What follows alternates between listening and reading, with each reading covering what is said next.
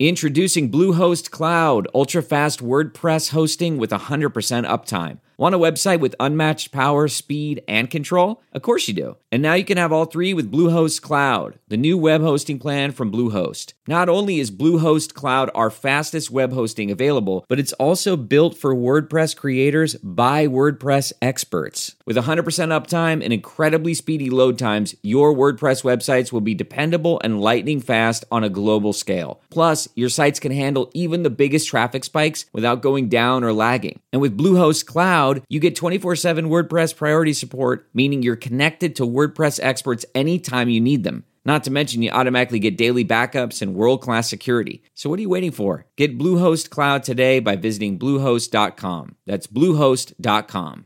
Worried about letting someone else pick out the perfect avocado for your perfect Impress Them on the Third Date guacamole? Well, good thing Instacart shoppers are as picky as you are. They find ripe avocados like it's their guac on the line. They are milk expiration date detectives. They bag eggs like the 12 precious pieces of cargo they are. So let Instacart shoppers overthink your groceries so that you can overthink what you'll wear on that third date. Download the Instacart app today to get free delivery on your first three orders while supplies last. Minimum $10 per order. Additional terms apply.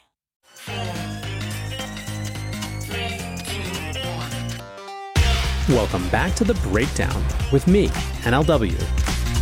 It's a daily podcast on macro, Bitcoin, and the big picture power shifts remaking our world. The Breakdown is sponsored by Nexo.io, Chainalysis, and FTX, and produced and distributed by Coindesk.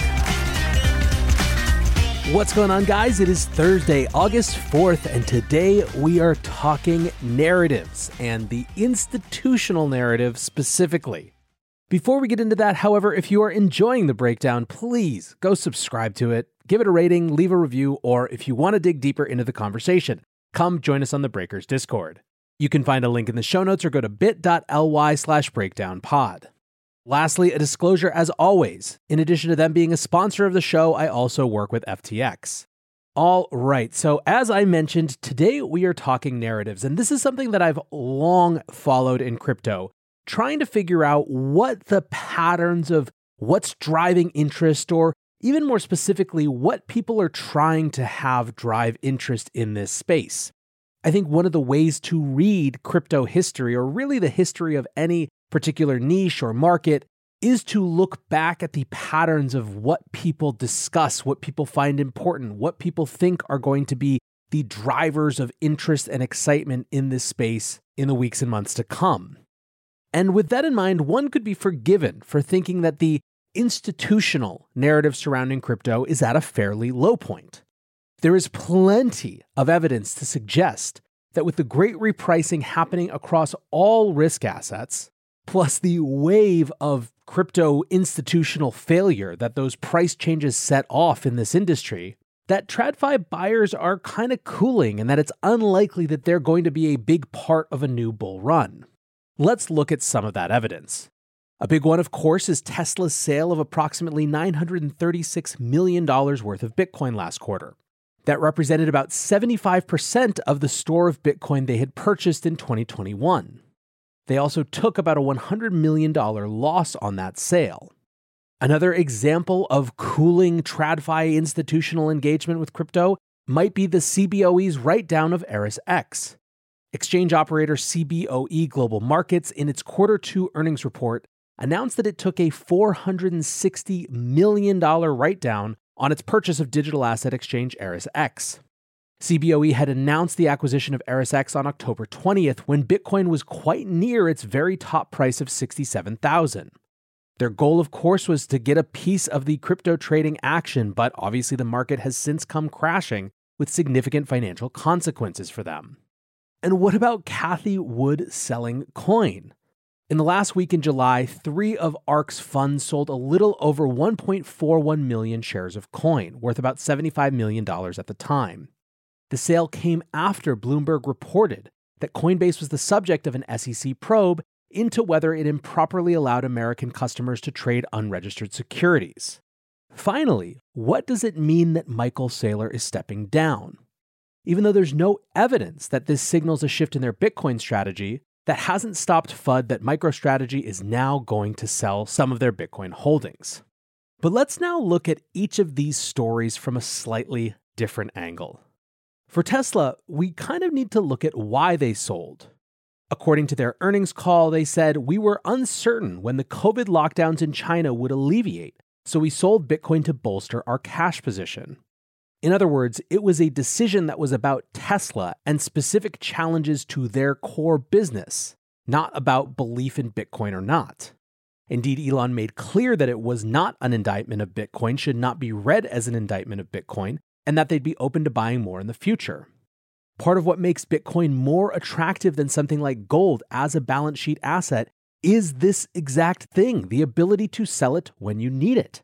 Every business has to make unique decisions that are relevant for it about how it manages its treasury. And that doesn't just include buying and holding things forever, it includes using assets as assets. In other words, Bitcoin performed the function that Tesla needed it to. Then there's the CBOE. First of all, ErisX was in a tough position to compete.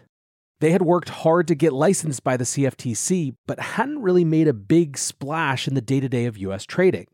What's more, even with those licenses, what you can offer in the US is still extremely limited. So that particular exchange didn't really go into a bear turn from a position of strength. Secondly, again diving into the communication beyond the headlines. It is clear from the CBOE that this is about accounting and not a reflection of a change strategy. CBOE Chief Financial Officer Brian Schell said, We believe that our adjustment reflects the reality of the digital asset market environment today, but in no way changes our commitment to the digital asset space. And then there's Cathie. Before the sale, ARK was the third biggest shareholder in Coinbase, holding 8.95 million shares. Put differently, even after this big sale, the first sale they've ever made of Coin, they still have about 7.5 million shares of Coin and remain one of the biggest shareholders on Coinbase's books. That doesn't sound to me like a believer who has lost the faith. It sounds like an asset manager adjusting risk based on new information that could impair the business in the future. And finally, with MicroStrategy. As I mentioned on yesterday's show, despite moving out of the CEO role, Michael Saylor controls around 68% of voting decisions based on the specific type of shares he holds. This means that unless he himself loses conviction around Bitcoin, I don't see their strategy changing. However, it's not just these slightly different interpretations of negative institutional news that prompted this show. There are two really big, noticeable bits of institutional discourse from today. The first is that BlackRock, the world's biggest asset manager, is partnering with Coinbase to offer Bitcoin to institutional investors.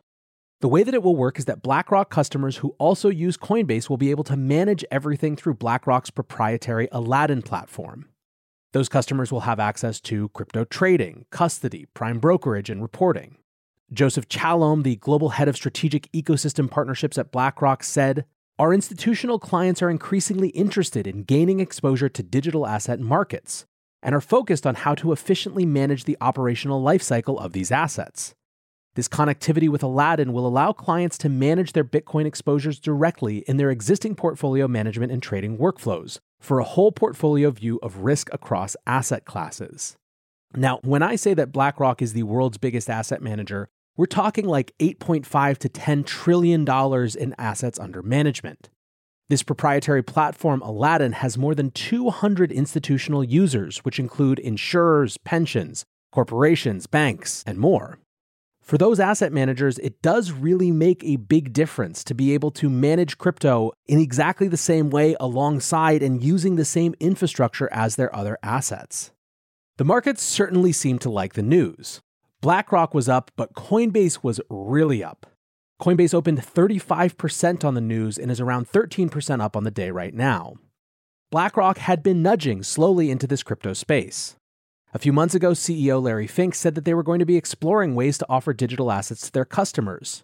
And now, of course, ultimately the question is whether the users of the Aladdin platform will actually want to buy crypto, but it only makes sense that BlackRock would be listening to demand from their customers in exactly the way that they described. In times like these, security of your assets should be your number one priority. If you want to offset risk as much as possible and still stay in crypto, you need a trusted partner by your side.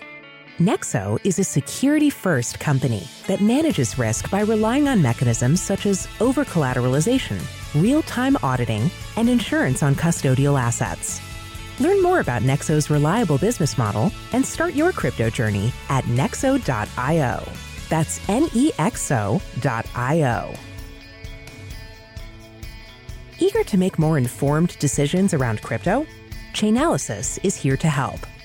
Chainalysis demystifies cryptocurrency by providing industry leading compliance, market intelligence, and investigations support for all crypto assets. For organizations like Gemini, Crypto.com, and BlockFi, gain unparalleled visibility and maximize your potential with the leading blockchain data platform by visiting us now at chainalysis.com slash coindesk.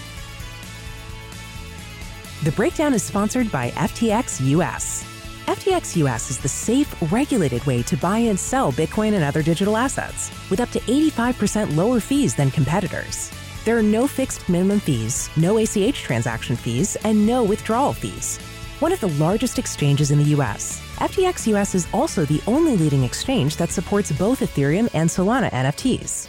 When you trade NFTs on FTX, you pay no gas fees. Download the FTX app today and use referral code BREAKDOWN to support the show. The news was certainly enough to get some fist pumping tweets. David Marcus, formerly of Facebook's Libra project, writes This is a big deal. This partnership will enable access to Bitcoin for some of the largest institutional investors in the world. Former Trump official, now hedge fund manager Anthony Scaramucci says BlackRock has done three seismically important things this morning. One provided an A plus housekeeping stamp of approval on the role of Bitcoin in diversified portfolios for all investors. Two, responded to what must be substantial demand for Bitcoin services by partnering with Coinbase to enable institutional clients to use its Aladdin investment management system, which is the investment management system used by the vast majority of institutional investors. And three, focused its efforts entirely on Bitcoin, which illustrates the unique important role that Bitcoin plays in the digital asset ecosystem and underscores how incredibly insanely stupid it is for Ripple and fanboys to attack Bitcoin. With that last line, Scaramucci is referring to a campaign funded by one of the Ripple co founders to push Bitcoin to be more environmentally friendly by converting to proof of stake, which is viewed in the industry as a highly politically motivated move designed to shine Ripple in a better light. But that is, of course, the topic of a different show. Now, if that was the only institutional news, it still would have been big, but it wasn't. According to a Financial Times piece this morning, the Fairfax County Retirement System has just received approval from their Board of Trustees to begin yield farming. The Fairfax County Retirement Systems is a $6.8 billion pension fund system from Fairfax County, Virginia.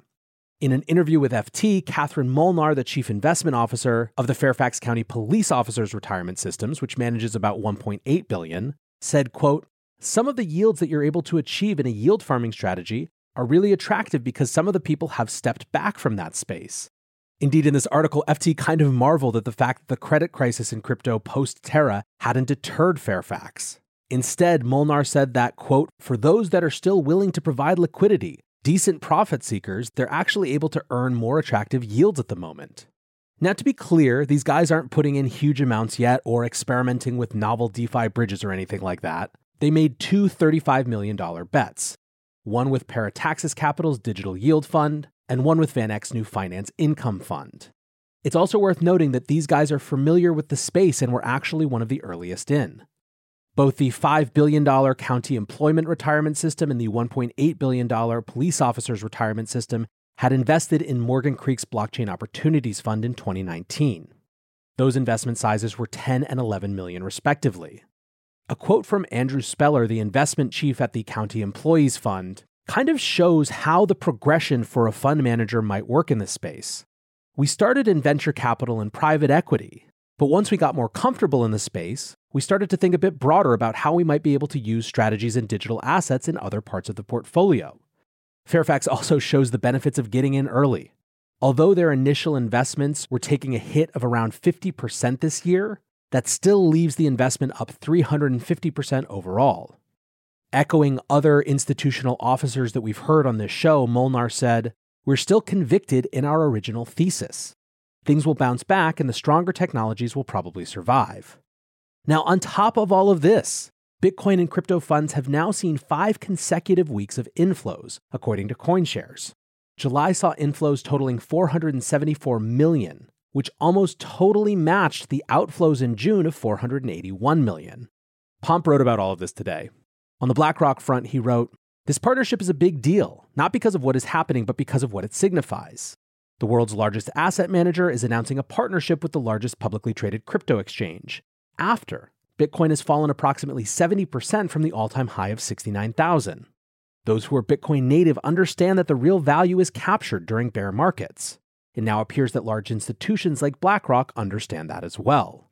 If the institutions aren't leaving during bear markets, then the market outlook for Bitcoin over the medium to long term is quite compelling. He goes on This translates to the classic theory of being greedy when others are fearful. With that said, there is immense risk still associated with the Bitcoin and crypto industry. There are few assets that can rise and fall with the level of volatility that is commonplace in crypto. There have been previous problems with the lack of disclosures or lack of regulation. And of course, there are plenty of unknown risks that are difficult to identify. But that isn't stopping the institutions from participating. Sophisticated investors understand that short term price movements are likely noise. They're continuing to invest capital, build products, and strike moat building partnerships. These large institutions have the balance sheet to weather the bear market in crypto or the recession in the macroeconomy. They aren't worried about what happens today, tomorrow, or next week. This is the 10 plus year strategy being laid right before our eyes.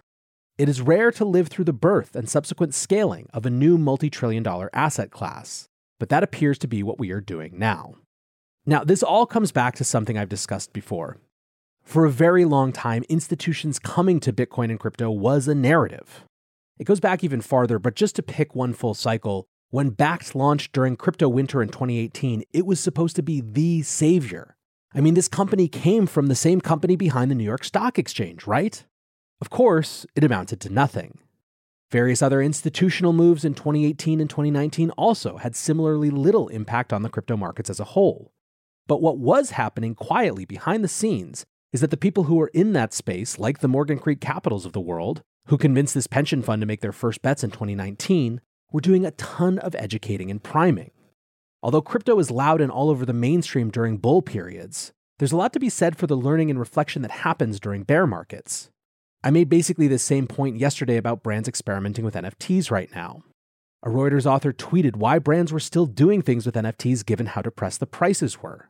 The reality, though, is that when everyone is just chasing market movements, it doesn't give a good picture of how interesting something really is. Brands are theoretically excited about NFTs as a way to engage with their customers in new and interesting ways. They're going to have a much better idea if that thesis is valid if they test it in an environment where there's not some huge external motivation for people to be in NFTs. And so I think there's value in the calm of institutions exploring and getting involved in the type of market we're in now versus six months ago. In any case, after all that priming, we know what happens next. Paul Tudor Jones has his great monetary inflation thesis in May 2020 that gives Bitcoin serious narrative juice. That's followed by other big hedge fundies talking up Bitcoin. Then we have Saylor and MicroStrategy and the Bitcoin Treasury thesis, which works its way all the way to Tesla at the beginning of 2021. Indeed, that period from about May 2020 to May 2021 was the peak in the institutional narrative being in the driver's seat. What happened since then has been more volatile. Yes, Bitcoin hit all time highs in the fall, but the forward momentum of this bull was never as driving or as clear after Tesla backed off for ESG reasons and China banned Bitcoin mining. And of course, from a price perspective, since November of last year, it's been sideways and down. And yet, there is still all of this institutional activity bubbling below the surface. Pomp, probably rightly, calls it institutions being smart and buying while prices are low.